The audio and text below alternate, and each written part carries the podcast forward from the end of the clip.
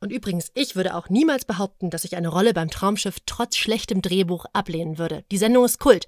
Und ja, ich gebe es zu, auch mit fehlerhafter Darstellung von Namibia hätte ich ja gesagt. Tja, hättet ihr das gedacht? Aber ich sage euch auch noch was. Ich rede hier gerade nicht als Schauspielerin, sondern als Auswanderin, Afrika-Wissenschaftlerin und Drehbuchautorin. Exploradio, der Podcast. Hier hörst du alles über Namibia.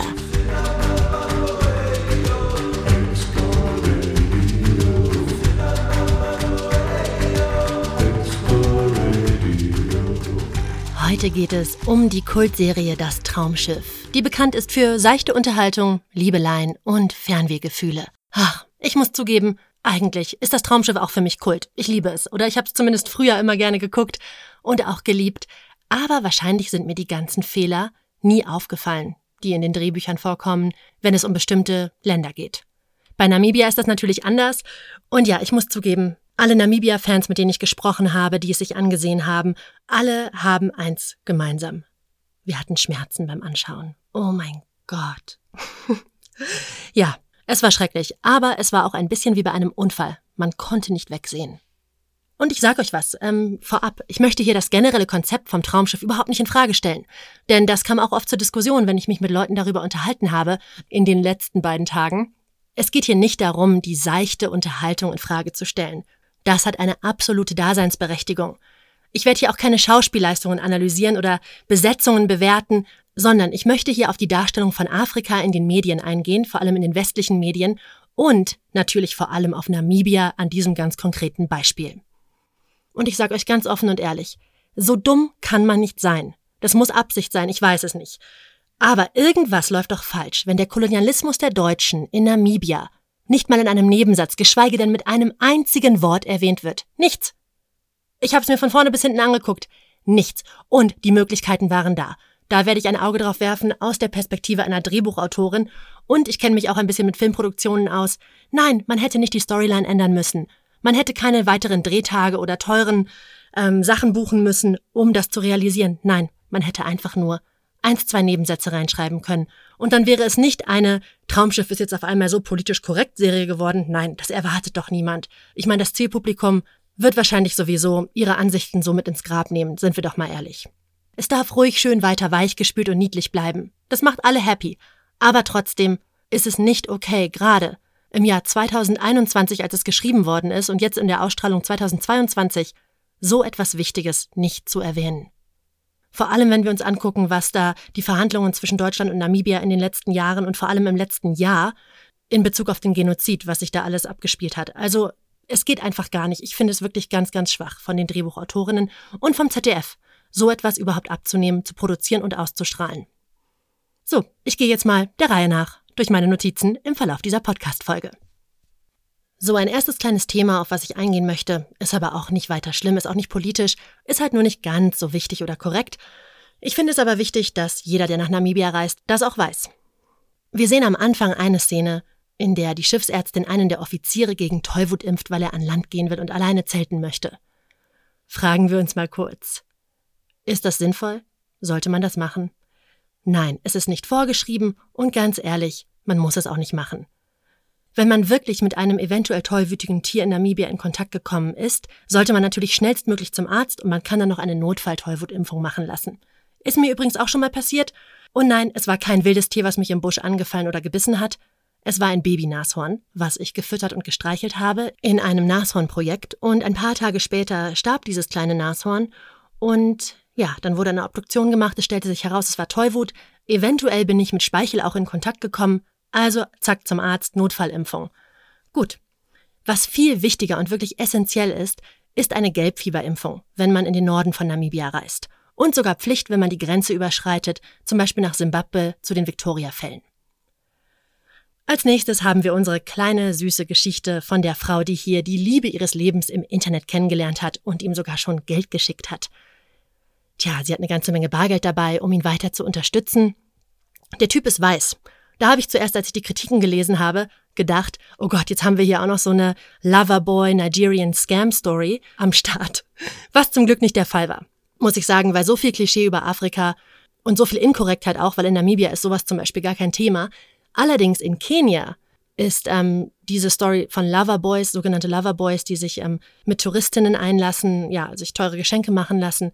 Zum Beispiel ein sehr großes Thema. Da war ich tatsächlich überrascht, dass sie es nicht so dargestellt haben, weil es hätte ja schlimmer sein können. Soll auch kein Lob sein, aber naja. Ich habe nur gedacht, als sie mit so viel Bargeld gereist ist, ja, mein Gott, mit so viel Bargeld reisen, so dumm kann man auch nicht sein. Aber es gehört ja zur Story, ihr Charakter ist auch ein bisschen naiv und insofern, da rege ich mich jetzt auch gar nicht weiter drüber auf. Es gibt noch einen weiteren Handlungsstrang, das ist die Schmuggelware. Da geht es um Nashornschmuggelware. Ähm, und da musste ich auch gestern erstmal überlegen, weil klar, wenn man es nicht weiß, dann ist Schmuggelware als Nashornpulver durchaus plausibel. Warum nicht? Ne? Die Leute machen daraus ja auch Medizin. Die glauben in vielen Ländern, vor allem im asiatischen Raum, dass es heilende Wirkung hat. Aber ein Nasenhorn eines Nashorns ist auch vor allem ein Statussymbol. Und es ist ja nichts weiter als Horn. Also ein kleiner Sack oder eine kleine Tüte mit abgeriebenem Horn gefüllt. Das könnte ja alles sein. Das kann ja auch von einem Impala oder irgendwas anderem sein. Das merkt dann ja keiner, wenn das so klein gerieben ist. Warum sollte man dann Zehntausende Euro dafür ausgeben? Ha? Die schmuggeln hier die ganzen Hörner. Und es gibt die krassesten Stories, dass man die zum Beispiel schon gefunden hat bei Leuten im Koffer in Konservendosen, die aufgemacht worden und wieder verpackt worden sind, in dem Essen drin zum Beispiel. Es gibt wirklich krasse Wege, wie Leute hier versuchen, Nasenhörner zu schmuggeln. Und ich habe noch nie davon gehört und noch nie davon gelesen. Ich habe auch ein paar Leute gestern nochmal gefragt, dass Nasenhorn als Pulver geschmuggelt wird. Also, ja, komm, ne? Gut, aber wahrscheinlich auch einfach, wenn man es nicht weiß, macht es irgendwie Sinn und es ist, ist ja auch wichtig, dieses Thema aufzugreifen. Also ja, da will ich jetzt auch mal nicht so hart ins Gericht gehen mit den Drehbuchautoren. Jürgen und Christine heißen sie, glaube ich. Jürgen Werner. Und es hat mich sehr überrascht, weil ich habe natürlich die Filmografie mir mal angeschaut und Jürgen Werner hat wahnsinnige Referenzen ich glaube, fünf, sechs, sieben Tatorts, ich habe jetzt nicht genau nachgezählt, tolle Familienserien, alles Mögliche. Wie ist das passiert? Jürgen, hast du deinen Praktikanten schreiben lassen, weil du dachtest, ach, zum Jahresende nehmen wir noch mal ein Traumschiff mit? Ich frag's mich wirklich, weil du hast doch tolle Sachen geschrieben. Wie ist das passiert oder war das Christines Schuld? Ich weiß es auch nicht. Da habe ich nicht so viele Referenzen gefunden, aber ich meine, es tut ja nicht zur Sache. Diese Leute haben weitaus mehr fürs Fernsehen geschrieben als ich. Ich mit meinen kleinen Kinderserien und ein paar Sketchen. Aber sowas kann doch nicht passieren. Wie, wart ihr schon mal in Namibia? Und selbst wenn nicht, dann fragt man halt Leute. Okay, aber kommen wir zur Sache. Meine Lieben, Jürgen und Christine, ihr beide müsst jetzt ganz genau zuhören und alle anderen bitte auch. Wir kommen bereits in den ersten 25 Minuten zur ersten Gelegenheit, Namibias Kolonialvergangenheit und Deutschlands Kolonialvergangenheit in die Story einzubauen. Und zwar ohne längere Drehtage, neue Drehorte oder irgendwelches fancy Klimbim. Nein, ihr hättet einfach nur zwei Sätze dazu schreiben müssen. Die Kapitänsansprache zur Begrüßung auf dem Schiff lautete ungefähr so. Namibia ist nicht nur berühmt für seine grandiose Natur und seine artenreiche Tierwelt. Es ist dieses ganz besondere Licht, das hier herrscht. Namibia wird nicht umsonst das Land der roten Stille genannt. Durchstreifen Sie Namibias Wüstenlandschaft folgen Sie den Geparden und begeben Sie sich auf Spurensuche. Genießen Sie dieses wunderschöne Land mit seinen wunderbaren Menschen. So, also, kurz vor Schluss, habt ihr es gemerkt? Begeben Sie sich auf Spurensuche. Da hätte man doch noch was einfügen können, oder? Da hätte man doch einfach sagen können, setzen Sie sich mit der Kolonialvergangenheit auseinander. Namibia war mal eine deutsche Kolonie und wir Deutschen haben hier nicht immer Gutes gemacht. Das wäre jetzt die weichgespülte Variante von, wir haben hier ein paar hunderttausend Leute abgemetzelt. Gut, natürlich, ich verstehe, das will nicht jeder hören, am Abend vorm Fernseher mit bisschen Chips und alkoholfreien Flens. Aber es hätte die Möglichkeit dort gegeben. Es hätte diese Möglichkeit ohne weiteres an dieser Stelle bereits gegeben nach 25 Minuten. Man hätte noch ein bisschen am Text fallen können, das habe ich gerade hier improvisiert. Aber es geht weiter. Es gibt nämlich noch eine Gelegenheit, nur ein paar Minuten später. Da sagt der ähm, Offizier, der anreist zu dem ähm, deutschen Farmer, wo er sein Auto leiht mit Dachzelt, woher sprechen Sie eigentlich so gut Deutsch? Hallo, riesen Opportunity.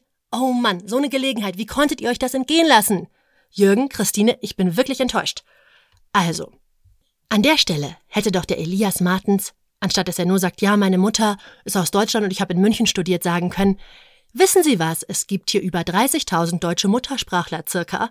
Und meine Familie ist hierhin schon vor Generationen ausgewandert, und zwar damals, als es noch Deutsch-Südwestafrika hieß und eine Kolonie war unter der Kaiserflagge. Und ja, wir sind auch nicht stolz darauf, wie wir an unsere Farm und an unser Land gekommen sind, aber was soll ich machen? Es ist jetzt nun mal in unserem Familienbesitz und ich habe ja nichts mit damals zu tun. Also, hm, okay, drei improvisierte Sätze. Kein Drehortwechsel, kein längerer Drehtag. What the fuck is wrong? Ich meine wirklich. Das muss doch Absicht sein. Oh, ich reg mich echt auf. So.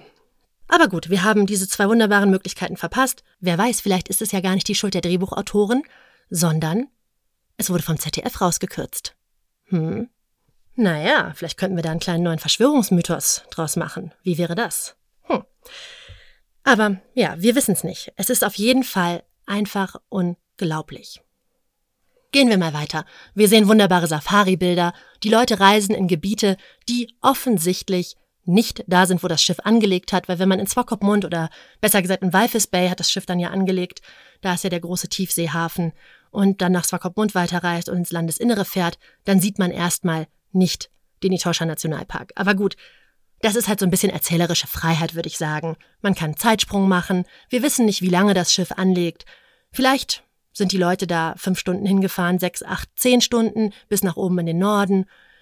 Das sind alles Sachen, komm, das ist erzählerische Freiheit. Auch, dass man auf der Safari innerhalb von ein paar Sekunden oder einer Minute, ich habe jetzt nicht genau den Timecode gestoppt, schon eigentlich fast alle Tiere sieht, die man so in Namibia sehen kann. Das ist auch schön. Komm, das will der Zuschauer doch auch sehen. Und ähm, ich glaube, da weiß jeder, dass es in Realität manchmal nicht so ist. Da fährst du auch manchmal zwei Stunden und siehst vielleicht nur irgendwie wieder drei Springböcke, aber hast noch immer keinen Löwen gesehen. Sagen wir es mal so, der Gute hat Glück gehabt. Ein weiterer Handlungsstrang, den ich noch nicht erwähnt habe, aber den ich auch wahnsinnig lustig fand, äh, auch als Auswanderin vor allem, ist die Nichte des Kapitäns. Sie arbeitet nämlich an einer Schule in Namibia als Volontärin.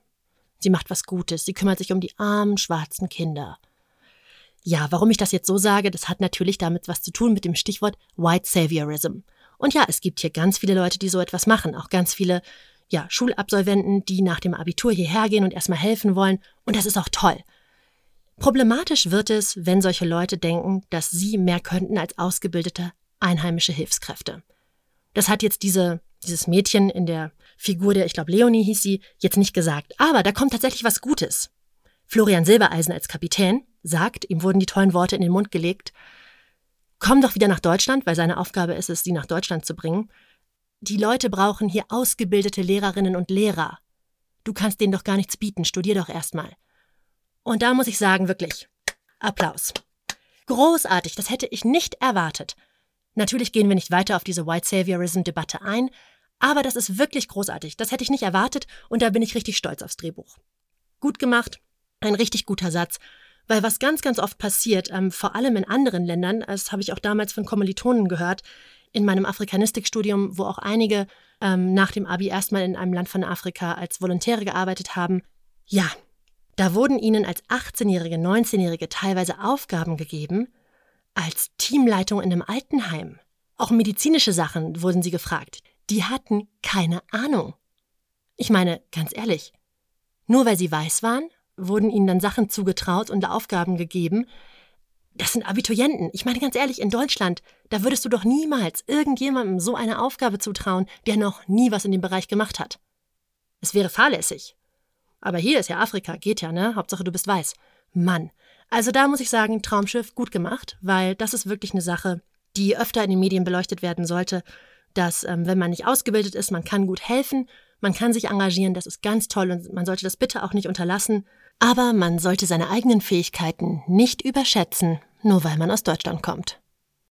Eine kleine lustige Sache gibt's aber auch noch bei diesem Handlungsstrang, wo dann der Onkel seine Nichte fragt, ob sie nicht wieder mitkommen will.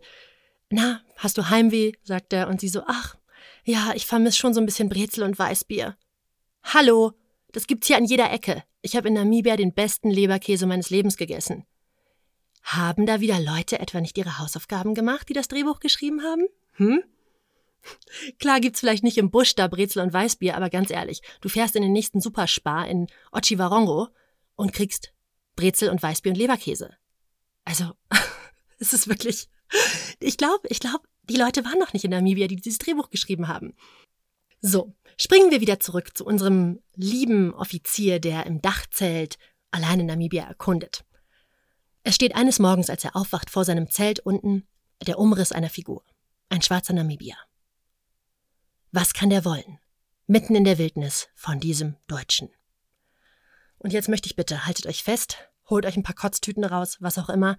Jetzt kommt die größte Respektlosigkeit, Peinlichkeit, Frechheit, die ich glaube ich nicht mal in einem Schülerdrehbuch der 7c erwartet hätte, wie man Afrika heutzutage noch darstellt. Okay, der Typ sagt, They say you come from Germany. Hm, sehen wir da wieder eine riesen Opportunity für eine Conversation about Colonialism.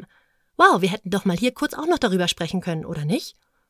Denke ich schon. Wäre wieder eine Möglichkeit gewesen. Aber okay, die fahren zusammen im Auto, er steigt ein. Und dann gibt es noch diese Szene, ich glaube, das sollte lustig sein. Oh mein Gott, ich glaube, es sollte Humor sein. Dann sieht man so, wie sie durch die Radiosender durchswitchen. Und der schwarze Namibier übernimmt die Initiative und wechselt so die Sender ein bisschen durch, bis irgendwann ein Song kommt, der ihm gefällt. Und es spielt ein Reggae-Song. Und dann wippt er dazu ganz, ganz toll mit. Klischee, oh mein Gott, natürlich. Der Afrikaner steht auf Reggae-Musik. Hätten wir uns da nicht auch informieren können, was hier wirklich gehört wird? Eine der angesagtesten Musikrichtungen in Namibia, die auch in Deutschland mittlerweile bekannt sein sollte, dank East, dem deutsch-namibischen Musiker, ich glaube bei dem Supertalent oder so hat er mitgemacht, oder irgendeiner Castingshow auch, ist Kwaito. Der hätte nicht Reggae angemacht und dann dazu fröhlich mit dem Kopf gewippt, nur weil er schwarz ist. Geht's eigentlich noch? Oh. Aber wir steigern uns. Es ist noch nicht der Höhepunkt der Peinlichkeit, nein.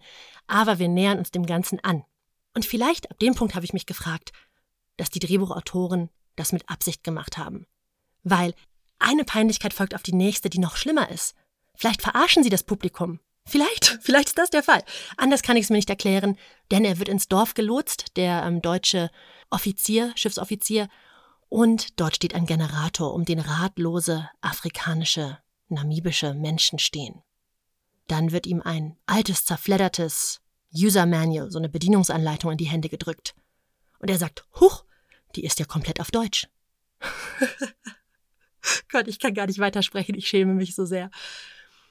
Dann packt er es an, er krempelt sich die Ärmel hoch, alle stehen drum herum. Sie haben kein fließend Wasser mehr, weil diese Pumpe oder Generator oder was auch immer es ist, nicht funktioniert. Und sie wissen nicht, sich zu helfen, die armen Afrikaner. Sie können diesen Generator nicht reparieren. Da muss erst der deutsche Ingenieur kommen und die Bedienungsanleitung lesen und dann am Ende macht er noch diese geile Bewegung, die so ältere Männer ab 45 plus manchmal machen, wenn sie etwas Cooles geschafft haben. Yeah! So, er haut so mit der Hand in die Luft. Yeah! Oh mein Gott. Und dann alle jubeln und klatschen um ihn herum. Die afrikanische Frau ähm, und die Kinder bespritzen sich das Gesicht mit Wasser. Es geht wieder, endlich. Er hat sie gerettet.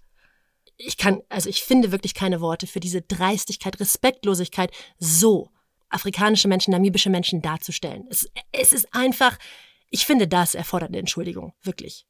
Das geht gar nicht.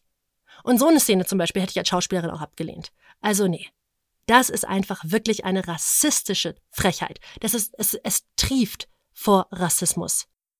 Ach so, das hätte ich fast vergessen. In das Dorf, in das der Ingenieur gebracht wird, da stehen natürlich schöne, aufgeräumte, süße afrikanische Hütten aus Stöckern ähm, und Lehm und so weiter und äh, Bastdächern. Und ja, das gibt es auch. Das gibt es auch im Norden. Aber die Wahrscheinlichkeit, zu einer Wellblechsiedlung, einem Slum geführt zu werden, der nicht so hübsch aufgeräumt aussieht und die Leute nicht so tolle Sachen anhaben, die ist viel höher. Aber auch da würde ich wieder sagen, okay, das ist filmerische Freiheit, sieht natürlich schöner aus, ist trotzdem ein bisschen blöd. Also wenn ihr schon so eine kackrassistische Scheißszene da einbaut, dann hättet ihr doch wenigstens das ein bisschen anders machen können, oder? Ich weiß auch nicht. Vielleicht war es ihnen dann zu dramatisch. Oh Gott, in den Wellblechhütten hilft er. Dann doch lieber so. Naja, gut. Ja, so, wir gehen weiter, es geht wieder zu den Wilderern. Und der nette Elias Martin und seine Freundin aus Deutschland, die sich irgendwie dann doch zusammenfinden, da will ich jetzt nicht näher auf die Storyline eingehen, weil es ist ja seichte Unterhaltung, ist ganz süß und ganz nett. Die gehen dann auf ähm, Nashorn-Tracking und sie finden auch zwei Nashörner und es sieht so aus, als würden sie fünf Meter von ihnen entfernt stehen, was man unbedingt tun sollte, bei Nashörnern. Gut, wenn es jetzt Breitmaulnashörner sind, die sind nicht so aggressiv wie Spitzmaulnashörner. Ich weiß ehrlich gesagt jetzt nicht, welche es sind. Ähm, da will ich jetzt nichts Falsches sagen. Natürlich sieht es nur so aus im Film, aber trotzdem. Sie verstecken sich nicht mal hinter irgendeinem Busch oder irgendwas. Also Leute, wenn ihr mal bei einem Nashorn-Tracking mitmacht, zu Fuß, das gibt's hier, kann man machen, das ist großartig, dann werdet ihr nicht auf offener Fläche so vor zwei Nashörnern stehen bleiben. Das ist viel zu gefährlich. Das wird nicht passieren. Man wird sich hinter einem Busch verstecken. Der Guide achtet darauf, dass die Windrichtung so ist, dass man, dass die Nashörner einen nicht riechen. Aber gut, es ist ein Film, es ist schön. Und es geht ja um was viel Wichtigeres, nämlich dass Wilderer drin vorkommen in der Story. Das kommt nämlich jetzt. Es geht ein bisschen weiter. Okay, kommen wir weiter zu den Wilderern am helllichten Tag. Am helllichten Tag. Sie fahren herum mit einer Drohne, suchen munter die Nashörner. Am helllichten Tag versuchen sie auf sie zu schießen, schießen dann auf den Schiffsoffizier. Und ja, werden natürlich gefangen, die Guten siegen, alles super, alles gut. Aber trotzdem, am helllichten Tag ist es ja nicht so, dass Nashörner nicht beschützt werden würden die Farmer zum Beispiel, die Nashörner auf ihren Farmen haben, die haben auch Anti-Poaching, also Anti-Wilderei-Patrouillen auf Pferden nachts. Und Wilderer, manchmal schlagen die Tage vorher ihr Lager irgendwo auf und warten im Busch, verwischen ihre eigenen Spuren. Klar ist das alles ziemlich kompliziert darzustellen, aber hätten wir dann nicht wenigstens einen Nachtdreh einbauen können? Als am helllichten Tag, direkt neben dem Typen, der da campt? Das, das muss doch nicht sein, oder? Nun gut, haben wir es abgehakt. Ich meine, das ist jetzt nicht so eine krasse Beleidigung, es ist halt einfach nur falsch. So, was steht hier noch in meinen Notizen? Hm. Ja, mir ist aufgefallen, im ganzen Film, in der ganzen Episode dieses Traumschiffs spricht keine schwarze Frau einen Satz, der für die Storyline relevant ist. Ein paar jubeln da an diesem Wasser, als das wieder angestellt wird, und ich glaube, eine sagt auch noch was, als die Leute willkommen heißt und den Stuhl zurechtrückt, wenn ich das richtig in Erinnerung habe. Halt so ein, ja, Servicepersonal. Das ist auch ein Narrativ, der einfach blöd ist. Hätte man nicht hier irgendwas einbauen können, wo eine schwarze Frau etwas zu sagen hat, was relevant ist? Ich meine, da gibt's, da gibt's wahnsinnig viele Möglichkeiten, wie man da hätte die ganze Geschichte ändern können. Und warum hätte man das zum Beispiel nicht mit Kolonialismus verbinden können? Hätte da nicht, gut, dann hätten wir eine neue Szene reinschreiben müssen, vielleicht ein, zwei Drehtage mehr. Aber hätte man nicht sagen können, da ist eine Professorin, eine namibische Professorin oder Aktivistin, zum Beispiel, die es hier ja auch gibt. Da hätte man ja gar nicht suchen müssen. Man hätte gar nicht casten müssen. Und ich meine, auf echte Schauspieler legen sie ja sowieso keinen Wert, wenn Caro Dauer eine Rolle gespielt hat als Schauspielerin.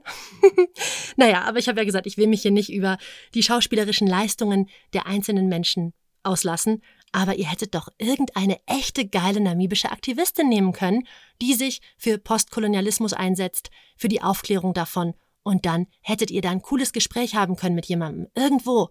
Lagerfeuerszene an der Lodge, keine Ahnung. Und vor afrikanischer Romantisierung triefen lassen können, aber man hätte doch dieses Gespräch führen können. Warum ist das nicht möglich? Und dann halt noch eine Frau reden lassen können. Dankeschön. Ja, Kleiner Mini-Aufreger noch, kurz vor Schluss, wo wir hier beim Afrika-Romantisieren sind. Stichwort ist auch Exotisierung des afrikanischen Kontinents. Dann legt der Elias seiner Geliebten ein Amulett um und sagt, man sagt, es hat magische Kräfte. Ach, darf ich kurz kotzen? Das ist auch wieder so falsch, weil, ganz ehrlich, recherchiert doch mal. Gibt es hier wirklich so ein Ding, so ein Totem, Glücksbringer, was auch immer, was in irgendeinem der namibischen Völker wirklich so eine Symbolbedeutung hätte?